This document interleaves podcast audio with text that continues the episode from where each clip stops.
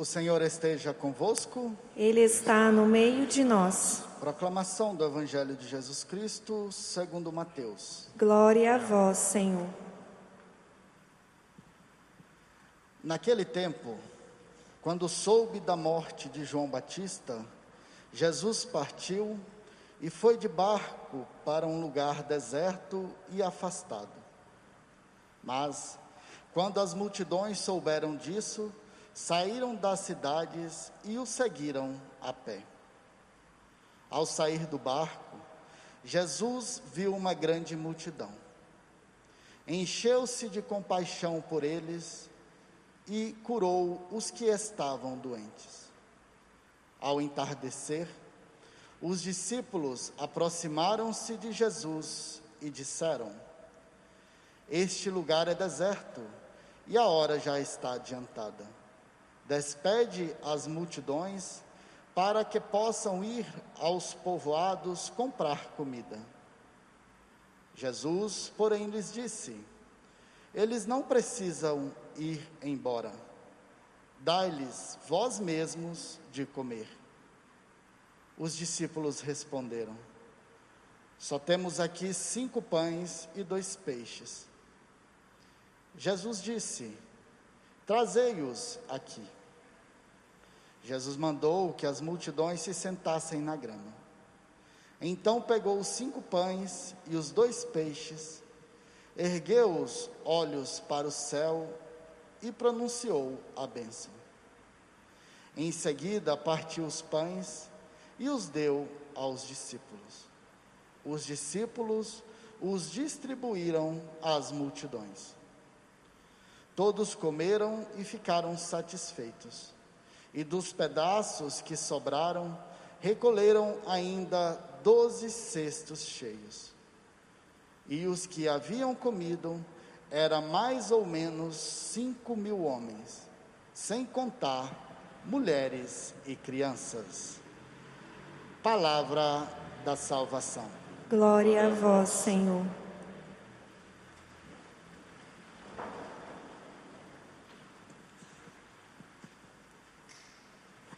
Fazer uma pergunta para vocês. Qual seria o presente que você acha que Deus mais gostaria de lhe dar? O que, que você acha que passa na cabeça da Trindade Santa? Segundo esse evangelho de hoje. Qual seria o presente predileto, ou seja, o melhor, que Deus poderia dar a você hoje? O nome desse presente chama-se a salvação da alma. O porquê dessa pergunta do padre? Vamos lá. Vocês sabem que a Trindade Santa, os três estão no mesmo nível. Os três têm o mesmo poder, a mesma glória, a mesma majestade. Tudo que é atribuído ao Pai é atribuído ao Filho e ao Espírito Santo na mesma medida, nenhum é menos do que o outro as três pessoas distintas numa única divindade. Quando a segunda pessoa da Trindade Santa desceu e se encarnou, o Pai e o Espírito deram a ele poder sobrenatural. E esse poder sobrenatural chama-se milagre. Então, na vida de Cristo, nesses três anos que ele passou, ele teve que demonstrar alguns milagres. Para quê? Para que as pessoas pudessem crer que Ele é Deus. Então, por exemplo, quando foram avisá-lo que Lázaro estava morrendo, ele falou o quê? Não, Lázaro vai dormir. Aí depois de quatro dias, o Senhor esperou ele morrer, foi lá na porta da tumba e falou: Lázaro, vem para fora. Ressuscitou um morto. Quando ele estava passando pela Judéia, ali por Jerusalém, veio Jairo falar assim para ele: Senhor, a minha filha está doente, vai impor as mãos sobre ela. Naquilo que o Senhor estava indo, aquela hemorroíça toca na orla do manto e é curada. E ele pergunta: Quem foi que me tocou? Pois eu senti sair uma força de mim. No que ele estava conversando com essa hemorroíça sobre aquela cura, foram avisar: Jairo, a sua filha acabou de morrer. E Cristo fez o que? Me leve até lá. Tira todo mundo da sala onde ela está. Chegou lá e falou para ela o que? Talita cum. Menina, levanta-te. E a menina veio à vida. Teve um dia os apóstolos estavam na barca, viram nosso Senhor vindo, andando sobre o lago de Genezaré. Uma pessoa pode andar em cima de água? Outra vez ele estava pregando numa casa, estava tão cheia a casa, abriram uma brecha no telhado, desceram um paralítico. E ele falou: Os teus pecados estão perdoados. Agora pega a tua cama, vai e anda. E o paralítico começou a andar. Teve uma vez que estava passando na região dos Gadarenos e tinha um homem possuído pelo demônio há muitos anos. Ele era tão violento que homem nenhum podia segurá-lo. E ele morava dentro do cemitério, das tumbas. Ele era temido por toda aquela região. Quando ele avista Jesus de Nazaré, ele solta gritos de pavor, porque o Messias estava se aproximando, o filho do homem. Jesus chega e tira o demônio desse gadareno. Ou seja, ele fez tantos milagres nesses três anos, mas ainda continua fazendo.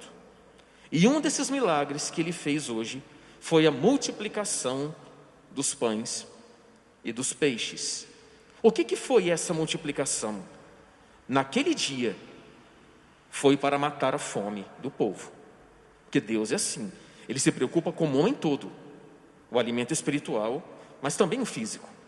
Agora, o que, que essa passagem tem a ver com nós hoje, conosco? Aquela passagem de hoje, da distribuição dos pães e dos peixes, estava prefigurando a Santa Missa. Porque na Santa Missa, que o padre, o diácono, os ministros distribuem o pão da vida.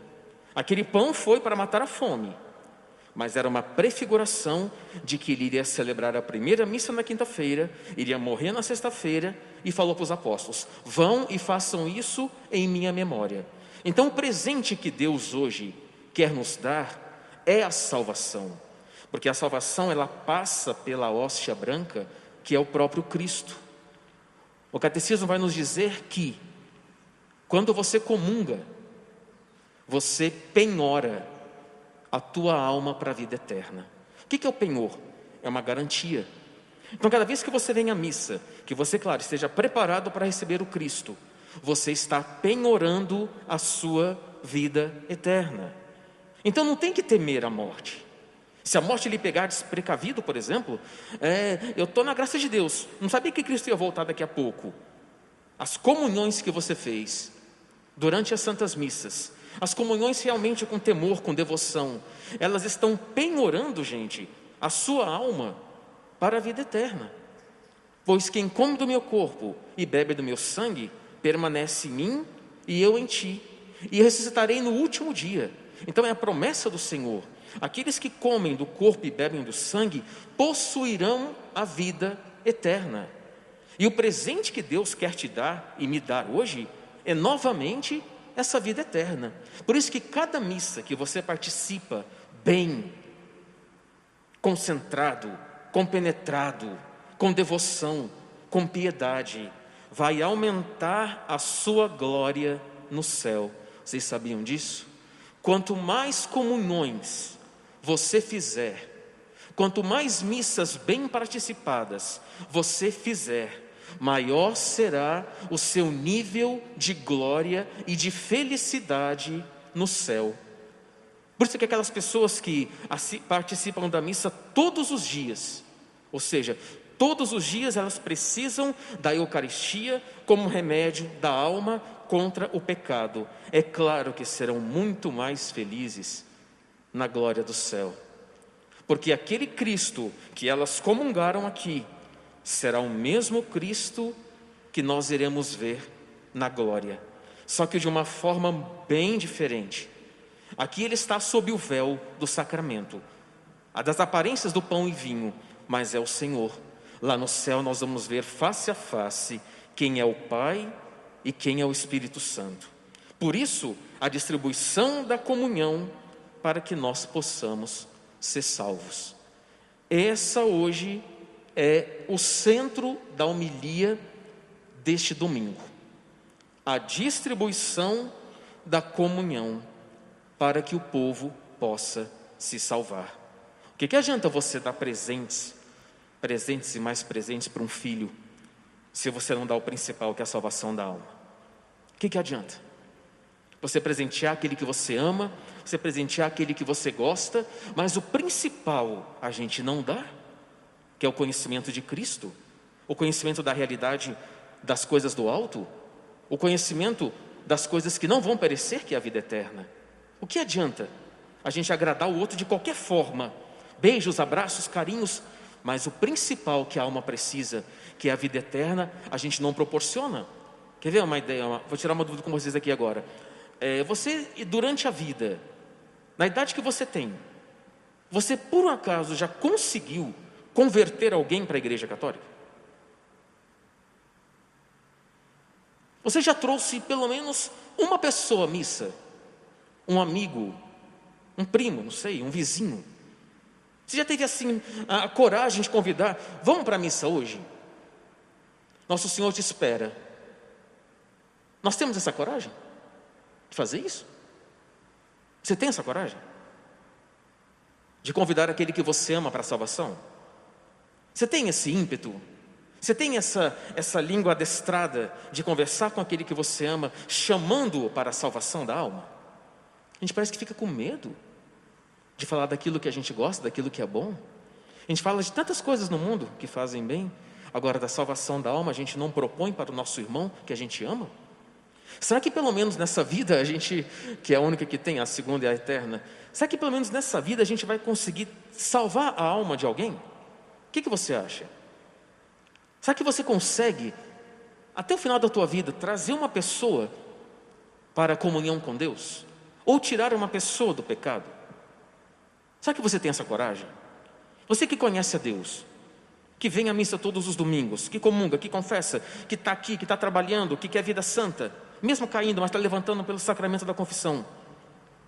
Será que nós nunca trouxemos ninguém para a igreja? Isso é sério, né, gente? A gente conhece toda a verdade. A verdade é Cristo. E temos vergonha de falar dele.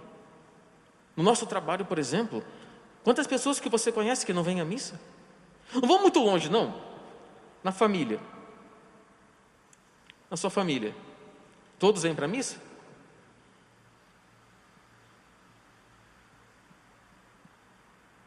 Todos te acompanham na caminhada de igreja? Todos têm vida santa? Todos frequentam os sacramentos da igreja? Todos rezam texto todos os dias com você? Todos querem sair do pecado? O que, que você acha? Estamos conseguindo dentro da nossa própria casa evangelizar?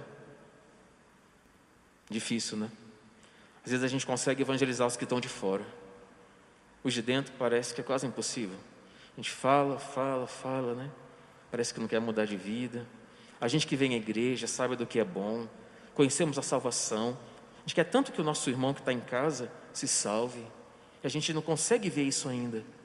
Você sabe que não cabe a nós vermos os frutos, cabe a nós plantarmos a semente.